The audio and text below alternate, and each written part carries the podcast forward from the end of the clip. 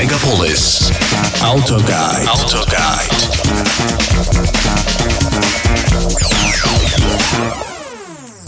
Когда я еду за рулем и смотрю по сторонам, меня однозначно радует тот факт, что в чем-то мы двигаемся в сторону Европы. Мы постепенно перестаем считать, что иностранные автомобили бывают только трех марок. И пусть старые, убитые, сменивший десяток владельцев, но обязательно из первой тройки. Да и цветов оказывается больше, чем два, не только черный и белый. И вот цветовая гамма автомобильного потока в столице все больше окрашивается всеми цветами радуги. Это Макс Руби, и мы начинаем автогайд, ваш гид по миру автомобилей на радио Мегаполис 89.5 FM. Здравствуйте! Французские автомобили всегда вызывают неоднозначную реакцию. Зачастую многие элементы дизайна в них гипертрофированы и сделаны, что греха таить, ради самого дизайна. Но с другой стороны, нельзя не отметить, что иногда получается очень удачно, как минимум снаружи. Помнится, летом я тестировал дизельный кроссовер 5008 и вот добрался до его собрата с индексом 3008. По сути, это та же машина с укороченной нет, 5008 это удлиненная база, а тройка это как раз стандарт, который вписывается в линейку городских кроссоверов, флагманом которой без сомнения является немецкий Тигуан. Но речь сегодня о Peugeot, и в этот раз я решил протестировать машину с бензиновым мотором. Летом дизель впечатлил меня своей экономичностью, но будучи рядной четверкой, нещадно тарахтел, чего я очень не люблю. К тому же, помимо теста самой машины, было интересно сравнить и их ходовые особенности на разных силовых агрегатах.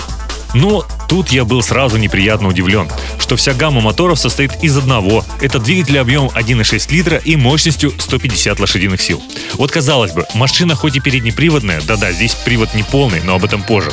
Но все равно больше хэтчбеков гольф-класса, где этого мотора с лихвой бы хватало. Почему нет хотя бы двухлитрового силового агрегата сил так на 180-200?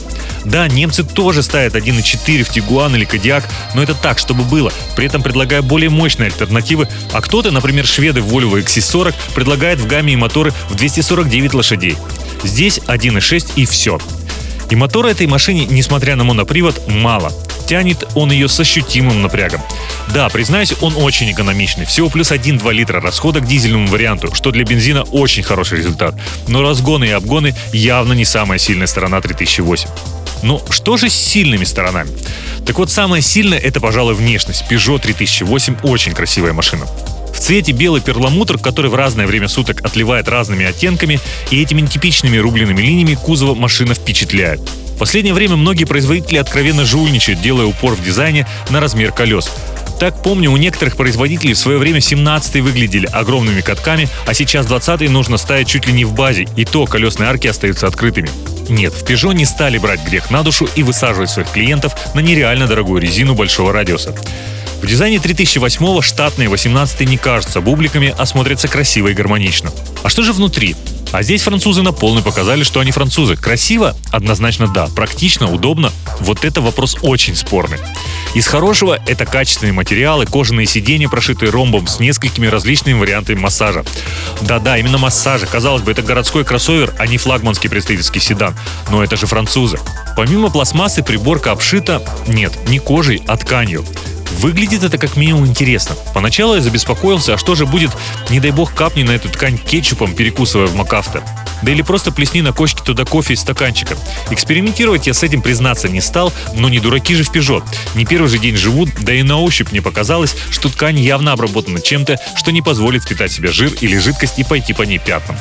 Зато в бардачке сразу три флакона с духами, аромат которых должен подчеркивать настроение вашего вождения, которое вы сами создаете, манипулируя с настройками. Запах, его интенсивность, подогрев и массаж сидений, купаж этих факторов должен создавать максимальный комфорт при поездке. По задумке авторов. Но вот с подогревом есть некоторые проблемы.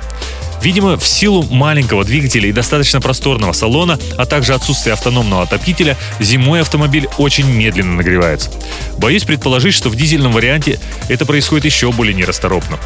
Так и сам обогрев сидений успевал хоть сколько-нибудь дать тепло иной раз, когда я уже успевал доехать до места в конце своего пути.